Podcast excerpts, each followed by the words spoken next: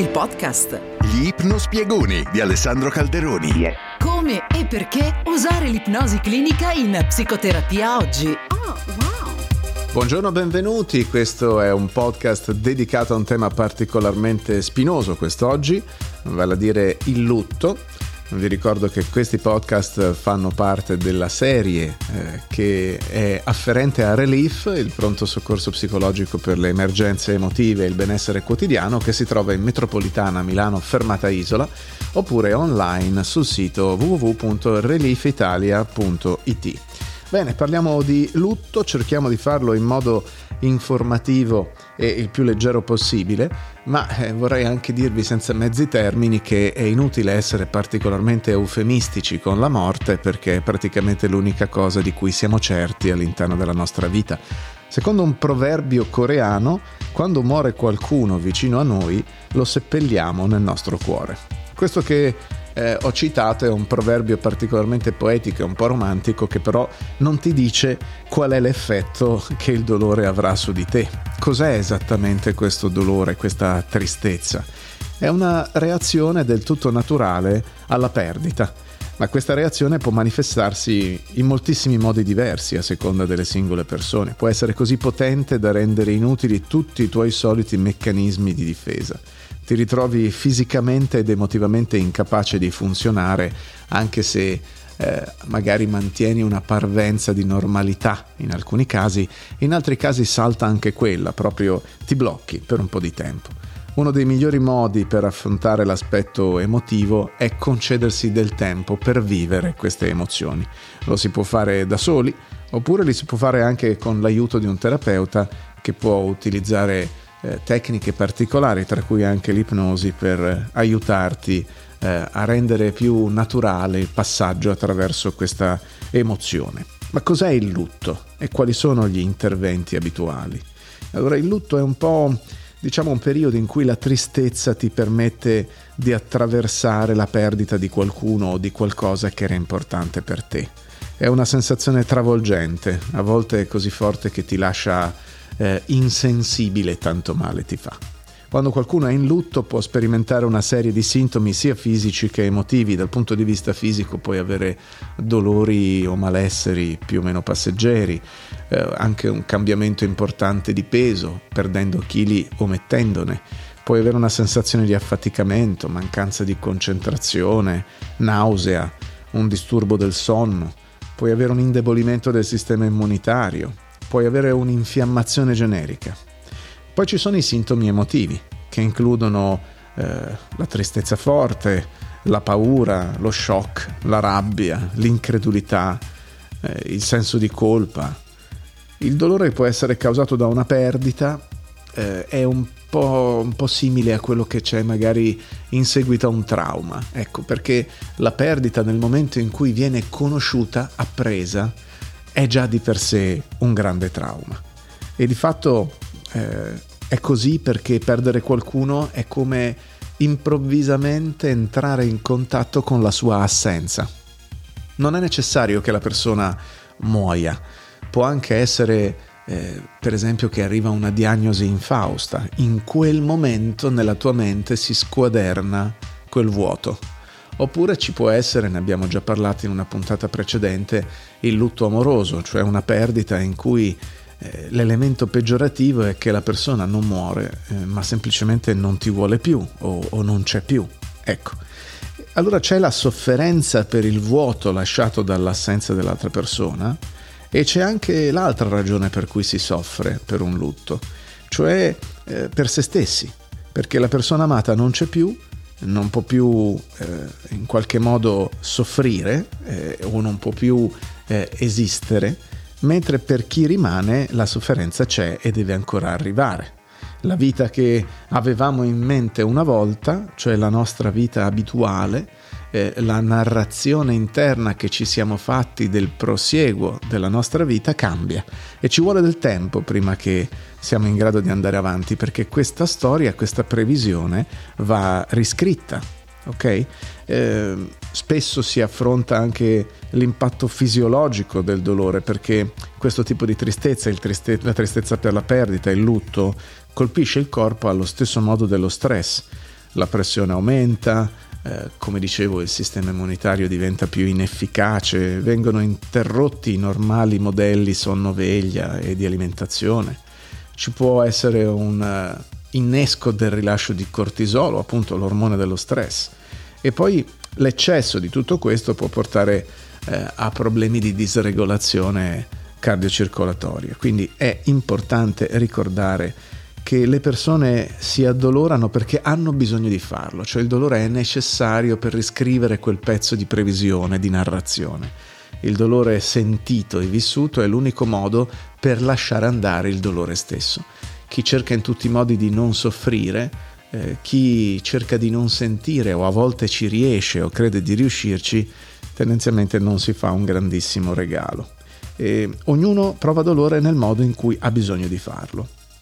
Di fatto nel corso della storia della psicologia, eh, dalla più o meno metà del secolo scorso a oggi, eh, ci sono stati diversi tipi di modellizzazione del dolore da lutto. Uno dei più famosi è quello di Elizabeth Kubler-Ross, che alla fine degli anni 60 scrive, eh, formalizza un modello di sofferenza del lutto che eh, si utilizza ancora oggi, un modello che prevede che all'inizio, subito dopo il lutto, ci sia una modalità di, eh, come dire, negazione o incredulità o confusività, eh, con anche possibilità di rabbia. Poi arriva una tristezza che sprofonda fino alla disperazione. Quando si tocca il fondo, eh, ci si rassegna a poco a poco e la rassegnazione con accettazione è il passo che precede eh, la riorganizzazione e l'apertura a una nuova vita. Ma queste fasi possono essere non esattamente eh, in quest'ordine o possono anche non esserci tutte perché c'è una forte soggettività e così sono arrivati anche altri modelli per esempio eh, il modello di Simon Rubin è un modello eh, che di fatto ha due diversi livelli di lutto, un livello che è biopsicosociale e si riferisce all'interconnessione tra biologia, psicologia e fattori socioambientali, insomma mh, si riferisce un po' a come uno funziona dopo una perdita. E poi eh, c'è il livello interno che si riferisce al rapporto col defunto, come affrontare i ricordi personali, i sentimenti, il livello di attaccamento, facendo emergere ricordi buoni e ricordi cattivi del defunto che possono avere un impatto positivo o negativo sulla persona che è in lutto. Poi c'è un terzo modello particolarmente interessante eh, che invece di guardare le fasi del lutto si concentra sui diversi tipi di eh, reazione al lutto. È quello di George Bonanno che individua quattro traiettorie dopo il lutto. Una è la traiettoria di resilienza, che descrive le persone eh, che riescono ad affrontare bene la perdita, eh, che fortunatamente eh, la maggior parte delle persone, perché il nostro cervello è strutturato per perdere. Poi c'è il recupero, che descrive eh, un'interruzione di sistema momentanea, un po' come quando ti si spegne un server e non funziona un sito, ma poi il server ritorna acceso e la persona ritorna alla normalità. Poi c'è la disfunzione cronica, che è quando eh, il lutto si blocca, l'elaborazione del lutto rimane incriccata in qualche maniera e le persone continuano a soffrire anche al di là del fatto che sia passato un congruo lasso di tempo, a volte per molti anni. E poi c'è un modello eh, di reazione ritardata, diciamo così, è quando la persona sul momento rimane impassibile come frizzata e poi invece mesi o anni dopo, improvvisamente, sulla base di un elemento scatenante eh, anche imprevedibile, eh, prova tutto il lutto che non aveva mai provato prima. Okay? I ricercatori oggi come oggi non sono in grado di concordare su quale sia il livello o, o, o, la descrizione migliore del lutto, perché ognuno è diverso e non c'è un modo giusto o un modo sbagliato di affrontarlo che non sia passarci attraverso. In questo eh, la terapia può aiutare e l'ipnosi anche.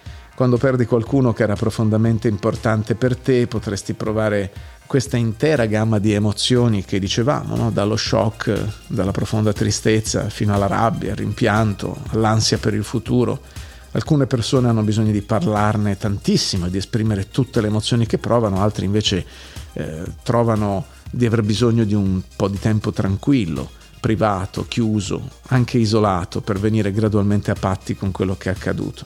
Venire a patti con una perdita non significa dimenticare una persona, eh? questo è importante perché molti pazienti ti dicono ho paura che se smetto di soffrire mi dimenticherò di questa persona, non starà più con me. Se hai un forte legame emotivo con qualcuno, quella persona resterà sempre parte della storia della tua vita.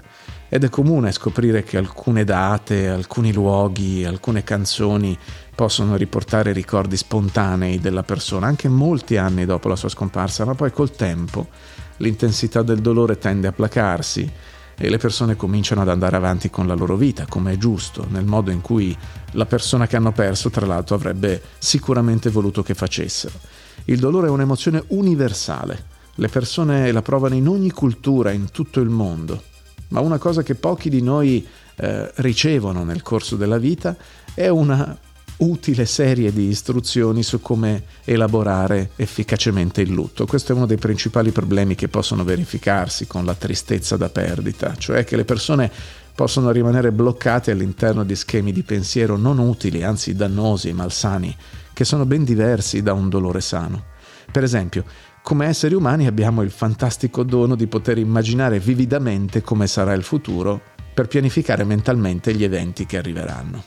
Ma questo stesso talento è un po' a doppio taglio perché è ciò che può indurre alcune persone in lutto a catastrofizzare, cioè a dirsi che il futuro sarà vuoto, tetro, che non troveranno mai alcun conforto, non ci sarà più felicità, non ci sarà più alcun significato adesso che la persona amata è uscita dalla loro vita.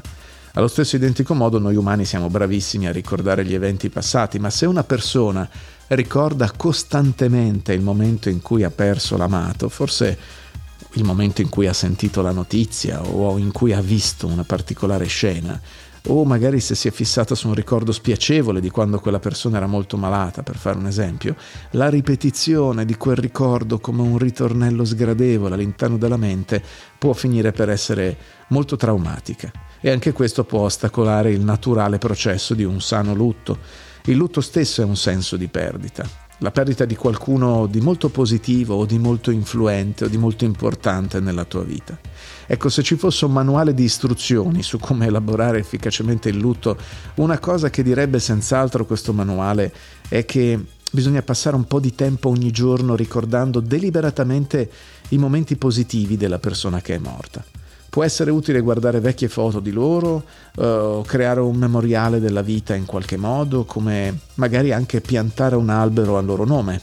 Insomma, fare una piccola autocelebrazione iniziale con uno spazio compartimentato, con un inizio e una fine, 10 minuti al giorno, qualcosa del genere. Potresti anche trovarti a parlare alla persona come se fosse presente con te. A volte sentirai quanto ti manca, altre volte puoi sentire un senso di calore, di connessione mentre riesprimi ricordi positivi con quella persona vividamente nella tua mente. Ecco, per questo un processo come l'ipnosi ti può aiutare a liberarti da qualsiasi schema emotivo malsano in cui puoi esserti cacciato eh, parlando del tuo lutto pensandoci, come la catastrofizzazione del futuro o il soffermarti eccessivamente su ricordi spiacevoli. Un piccolo processo aiutato ti può essere di conforto per elaborare il lutto in un modo che sia eh, valido, efficace, sano, rispettoso e che ti permetta di guarire gradualmente venendo a patti con la perdita che hai vissuto. Ci sono poi perdite di diversi tipi e sofferenze di diverse intensità. Per esempio, una sofferenza ad intensità acutissima eh, avviene quando qualcuno si toglie la vita l'impatto sui suoi amici e sui suoi familiari può essere assolutamente devastante. Alcune persone si sentono intorpidite dallo shock quando apprendono la notizia, come se semplicemente non ci potessero credere, come se rilevassero che non è una cosa reale. Alcuni provano ondate vere e proprie di dolore o di rabbia o un senso di colpa incredibile per il fatto che magari avrebbero potuto fare qualcosa per capire, per prevenire, per evitare. Potresti ritrovarti a tormentarti su quello che avresti potuto dire o potuto fare quella volta, eccetera, eccetera, eccetera. Forse ti senti arrabbiato per quello che è successo, forse sei sopraffatto da tutto quello che devi affrontare. Insomma, è un momento davvero intenso. Un approccio utile per affrontare questo tipo di dolore è un approccio che potremmo semplificare ricordando tre C. Cura verso te stesso, compartimentare il dolore, connetterti con i ricordi positivi. Potresti trovare utile parlare con qualcuno con cui ti senti a tuo agio ad aprirti e potrebbe anche essere utile andare eventualmente in un gruppo di supporto, ma la cosa importante è essere gentile con te stesso. Se hai bisogno di tempo libero dal lavoro, hai bisogno di privacy, hai bisogno di distrazione, prendi gli accordi necessari. Se hai bisogno di uscire a camminare o a correre per schiarirti le idee, fallo. Qualsiasi cosa tu faccia, sii paziente con te stesso e datti il tempo di elaborare quello che è successo. La fase successiva è compartimentare il lutto. È importante fare spazio nella tua vita per il processo di lutto, ma devi anche assicurarti di soddisfare adeguatamente gli altri tuoi bisogni emotivi, perché hai bisogno di creatività, di significato, di esercizio mentale e fisico, di intimità emotiva.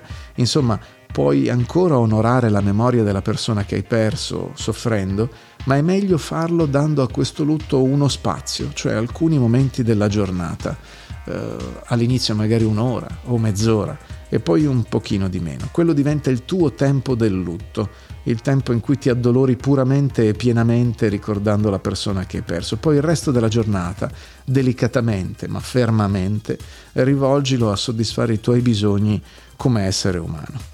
Questo è veramente molto importante.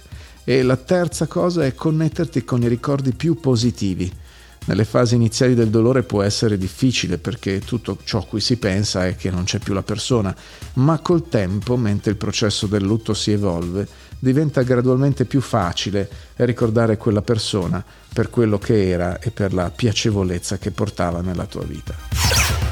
Un'altra cosa da non sottovalutare è l'aborto sia quello spontaneo, che è un vero e proprio shock, sia quello volontario, sono comunque veri lutti. Eh, il lutto volontario dell'aborto desiderato e deciso è peggiorato da un aumento del senso di colpa nel tempo, ma in generale anche l'aborto spontaneo è un processo di lutto difficilissimo perché le persone raramente ne parlano apertamente. Le madri sono spesso incoraggiate a non rivelare di essere incinte nei primi due o tre mesi, c'è questa forma di scaran- scaramanzia, diciamo, no? E, mh, proprio una scaramanzia basata sul fatto che essendo i primissimi tempi della gravidanza più delicati eh, c'è un po' questa modalità popolare di pensare che se lo riveli subito e se ne parli finisce che eh, aumenti la possibilità che si verifichi l'aborto spontaneo. Ovviamente è solo una scaramanzia, però di fatto eh, le persone non ne parlano proprio per questo e tendono comunque a non parlare degli aborti spontanei qualunque sia la fase della gravidanza in cui avvengono e così il lutto spesso spesso continua a porte chiuse con amici e colleghi che magari non sanno assolutamente che cosa dire.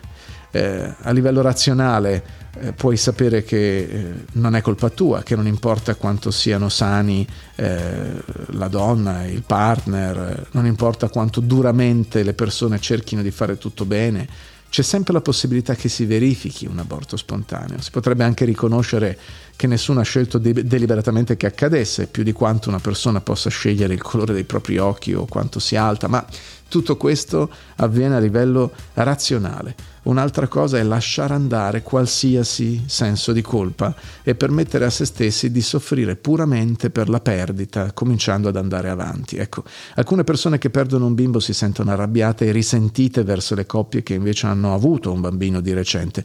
Eh, mi ricordo una paziente che aveva perso il suo bimbo e che trovava molto difficile andare a trovare una sua cara amica che invece aveva figli. Mi disse: Non sono mai stato il tipo di persona eh, che si risente o si amareggia per la gioia degli altri e mi odio per il fatto che mi sento così, ma è troppo doloroso per me incontrare quell'altra persona.